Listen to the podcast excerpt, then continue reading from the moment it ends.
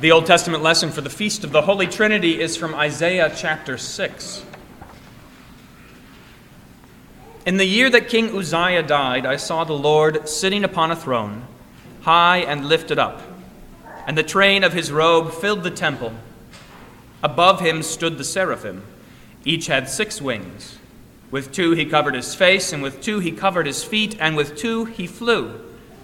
And one called to another and said, Holy, holy, holy is the Lord of hosts. The whole earth is full of his glory. And the foundations of the thresholds shook at the voice of him who called, and the house was filled with smoke. And I said, Woe is me, for I am lost.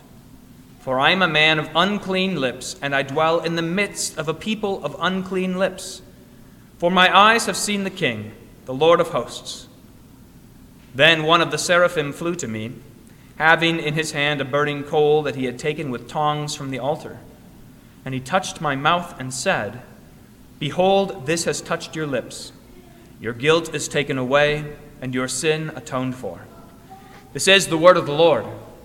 Thanks be to God. The Holy Gospel according to St. John, the third chapter.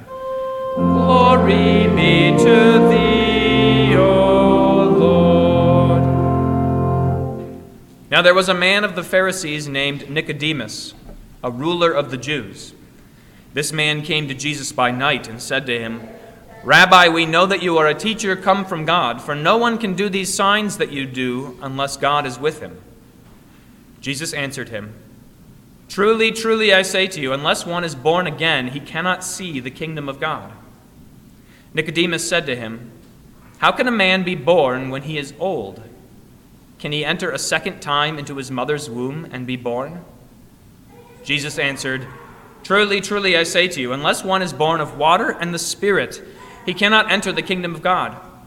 That which is born of the flesh is flesh, and that which is born of the Spirit is spirit. Do not marvel that I said to you, You must be born again. The wind blows where it wishes, and you hear its sound, but you do not know where it comes from or where it goes. So it is with everyone who is born of the Spirit. Nicodemus said to him, How can these things be? Jesus answered him, Are you the teacher of Israel, and yet you do not understand these things? Truly, truly, I say to you, we speak of what we know, and bear witness to what we have seen, but you do not receive our testimony. If I have told you earthly things, and you do not believe, how can you believe if I tell you heavenly things? No one has ascended into heaven except he who descended from heaven, the Son of Man. And as Moses lifted up the serpent in the wilderness, so must the Son of Man be lifted up, that whoever believes in him may have eternal life. For God so loved the world that he gave his only Son, that whoever believes in him should not perish, but have eternal life. For God did not send his Son into the world to condemn the world but in order that the world might be saved through him. This is the gospel of the Lord. Praise be to thee, O Christ. It was too much for Isaiah's eyes to see the Lord sitting on his throne. It was too much even for the angels who were hovering about, covering their faces. It was too much to be in the presence of the Lord Almighty. But notice this it wasn't too much for Isaiah in the sense of being some sort of a blinding light, like a sensory overload, as though he has come to the edge of the Grand Canyon and he just, he just can't take it all in, or he's standing at the base of the Empire State Building and he looks up and it just overwhelms him, the sight of what is before him. It's not overwhelming, it's not too much in that way, although that's certainly true. It's certainly true that the glory and the magnitude of God is beyond anything we can perceive or comprehend. But it's too much for Isaiah in this way it's too much because of his sin. Woe is me, for I am undone. I'm a man of unclean lips, and I dwell in the midst of a people of unclean lips, and my eyes have seen the King, the Lord of hosts. It's too much because of his sin and because of God's righteousness, the difference between which is beyond measure. You cannot trace the difference between our sin and God's righteousness. They are further than the east is from the west. And so Isaiah stands before his heavenly Father's throne and he is undone. It's like being caught red handed. Have you ever been caught red handed? Think back to when you were a kid and you were doing something you weren't supposed to do, and all of a sudden, because mom's always watching, all of a sudden she says, What are you doing? And there's no escaping, there's no getting out of it, there's no lie or excuse that will satisfy because she saw you do it. Woe is me, for I am undone. Or imagine you were talking evil of someone, you were speaking ill of someone, and then all of a sudden you realized that that person was standing right behind you. Woe is me. Woe is me, for I am undone. Imagine having all of your thoughts laid bare for everyone to hear for God to hear. Imagine being caught red handed. That's what it was like for Isaiah, and that's why it was too much. Now, Isaiah was a prophet and a holy man called by God in this very scene to be the speaker of God's word to his people. And even Isaiah is undone. It's too much for him to see the Lord of hosts, for him to see his king. And that is because Isaiah, like you and I, is born of flesh flesh that is corrupted with sin, like an evil infection, like cancer that spreads through your body and takes all your life away. We have been corrupted by sin. That's what it means to be born of flesh. It doesn't simply mean to have this stuff be your person your skin and your bones and your organs and your muscles. That's one kind of flesh. But the kind of flesh that is problematic for us goes deeper, it goes into our hearts to the place of love and trust where we fail continually to do what is good, to think what is good, to believe what is right and true. That flesh is what we have inherited from Adam and Eve, like some sickness that gets passed down from generation to generation, some sickness for which there is no cure, a sickness which slowly and surely kills you. Isaiah was born of flesh. And so he was undone, standing in the presence of the Lord of hosts. That is something that our world does not take stock of, and many Christians fail to recognize the gap between flesh and the spirit. We like to think that people are generally good. You like to hear and say the kinds of things that are encouraging, like there are still some good people in the world. That person is a really kind and generous person. Look at how wonderful and nice that neighbor was to me. Look at how sweet and innocent those children are we like to think that our flesh isn't so bad. But born in this flesh, we do not know anything of God. We know that He exists. Everyone knows that. It's only the fool who says in his heart that there is no God, but we don't know Him. It's like being a child of parents, but not knowing who your parents are, not being able to pick them out in the crowd, not recognizing their voice, thinking that they're just like everyone else. That's how we are born into this world, thinking that God is just like us, untrustworthy, unreliable, the last person that we would want to be subject to. Why would we want him to be our king? He'd kill us. That's what we would do to him. That is, in fact, what they did to him. Born into this world of flesh, we have no knowledge of God. We don't know his name. We don't know his nature. We don't know his love, and we do not know his will. No one born of the flesh, no one, can expect to call on God's name, neither do they want to. That's how deep our corruption is. We'd like to imagine that people left to their own devices will search for God. They'll try to find Him. And maybe if they try hard enough, they can climb that mountain and they can see God face to face, but they don't even want to. We didn't want to when we were born into this world, we wanted to stay down in the depths. We loved the corruption of our flesh, the desires of our flesh, the passions that were waging war against our souls. Those are the things we loved, and that's why we would cling to them, left to our own devices. Take that seriously. No one saves himself, no one wants to save himself. It only happens by a miracle of God. And this explains why so few people come to church. Sometimes it racks our brains trying to figure out why people don't come to church. Why won't they just show up? Why won't they hear God's word? Why do they object? Don't they know that they're creatures of God? Of course they know that they're creatures of God. Everyone knows. Everyone knows, but no one loves God. No one wants to be near him because we are born of flesh. Because the experience of coming into God's presence is like the experience that Isaiah had being caught red handed, being undone, being exposed. Why would anybody want that? It's no wonder that so few go to church. Why would anyone be want, want to be seen for who they are? There's a great Lutheran theologian who described the difference between being in the presence of God, being with God, and falling away from God or being in the depths. Here's how he put it He says, To fall and die is something which we can do on our own, something we can do of our own strength, and something in which the devil is glad to lend us his assistance. We can manage that all on our own. To fall and die, to sin and to love sin, and to put ourselves straight in hell. But to rise from the fall and live again is beyond our power. Besides being an undertaking in which the devil would exert all his power against us. It's like this it's like there's a mountain. And falling off the mountain is the easiest thing in the world. You don't even have to try, and you can fall off that mountain.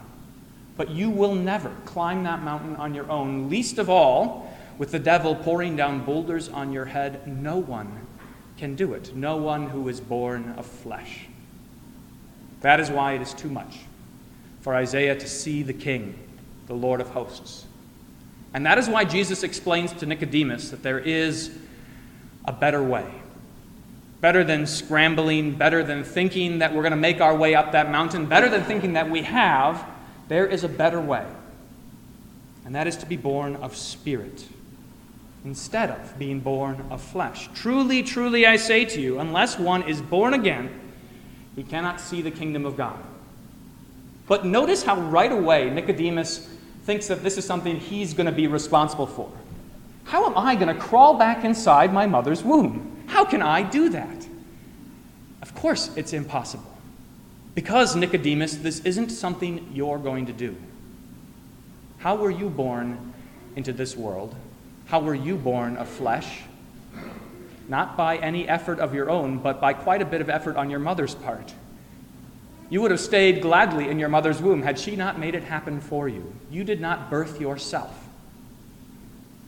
You did not come out and take that first breath all on your own, but it was something that was done to you. And so it is with this new birth by the Spirit. It is not something that you can manage on your own. Truly, truly, I say to you, Jesus goes on, unless one is born of water and the Spirit, he cannot enter the kingdom of God. That which is born of the flesh is flesh, and that which is born of the Spirit is spirit. Where does this birth happen? But where the water and the Spirit are present in holy baptism. This is why the church has often thought of the baptismal font as the womb of the church. It's where your new birth takes place, where you are washed and made clean, where you receive a new name the name of the triune majesty, Father, Son, and Holy Spirit. Which words are the words that we use in baptism? I baptize you in the name of the Father, and of the Son, and of the Holy Spirit. And receiving that name, you receive adoption into a new family not a family corrupted by flesh, not a family that is destined for the grave and for hell, but a family of the Spirit. A family destined for eternity. A family that lives in the kingdom of God even right now. This is your new life by baptism. This is why baptism is a precious gift that goes on and on and on your whole life long. You are members of the kingdom of God. You do not belong here according to your flesh, but you are here by the Spirit of God. You have been born again. What was that new birth like? Well, it was like the experience that Isaiah had, standing in the throne room of God, all of his sins exposed. That's what happened when you were baptized. Nothing was hidden, everything was laid bare before God, not so that he could destroy you, but so that those things could be drowned and die, so that your flesh could be drowned and die, so that he could forgive all of those sins and cast them further than the east is from the west and give you a new life, his son's life, so that Christ could live in you and you in him forever, so that you could have a new heart. This is one of the most precious gifts we receive in baptism. Born of the flesh, we do not love the things of God, we want nothing to do with him. But born of the Spirit, in baptism, by God's grace, you've been given a new heart that actually desires what is good. Even if at times you imagine that it is faint and frail and weak within you, nonetheless, you've been given a new heart that loves God. A new heart that is being strengthened your whole life long. That is being taught what is good and true and holy so that you can cling to it and so that you can flee what is evil so that you can pray to your Heavenly Father and ask Him for strength, for an increase of faith and love.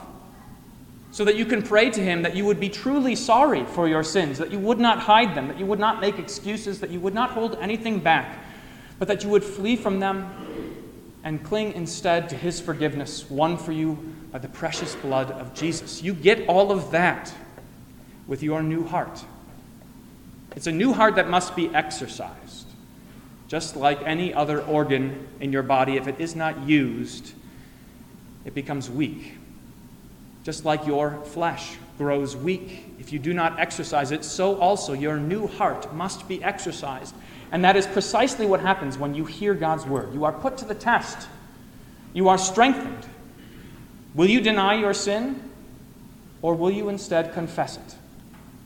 Will you hold on to the things you love that God has told you are wicked and evil, or will you flee from them? Will you listen to his precious promises and not believe what the world says about you, not even believe what your heart says about you? Will you listen to his promises? That his love for you is deep, deeper than the ocean. That his love is greater than you can imagine. How unsearchable are his judgments and inscrutable his ways. O Lord, our Lord, how majestic is your name in all the earth. What is man that you are mindful of? And will you believe that God has been mindful of you? That is the gift of a new heart which needs to be strengthened by God's word. That's why coming to church is indispensable for Christians, because here you listen to God. You listen to what he says about you and to you. You receive through your ears the gifts of holy baptism again and again and again. You receive on your tongue the gift of the precious life giving body and blood of Jesus, which is what you need to strengthen your heart, to keep you in fellowship with your Heavenly Father, to keep you as a member of His kingdom, to grant you citizenship in heaven. You have come to know God in a way that no one ever thought they could.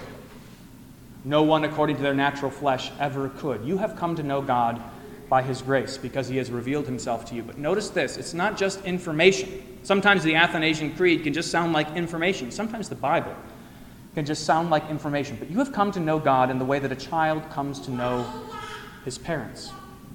Not just one voice among many in a crowd, but a familiar voice. A voice of love and compassion. You have come to know God in this way that He hears your voice. Not just as one voice in a crowd, not just as a bunch of noise, but the noise, the voice of a beloved child, whom he could pick out a mile away, whose petitions he wants to hear, and whose desires he wants to grant. A child whom he loves desperately. That's what you've received in holy baptism. And that is why, on the last day, you will be able to stand before God's throne not undone You'll be able to stand like Isaiah was able to stand after the coals had touched his lips and he had been purified. You'll be able to stand confident. And when God calls you, you will say, like Isaiah, Here I am. I am your beloved child. Bless me with your presence, keep me in your grace, and grant me eternal rest in your kingdom. To God alone be all glory, now and forever. Amen.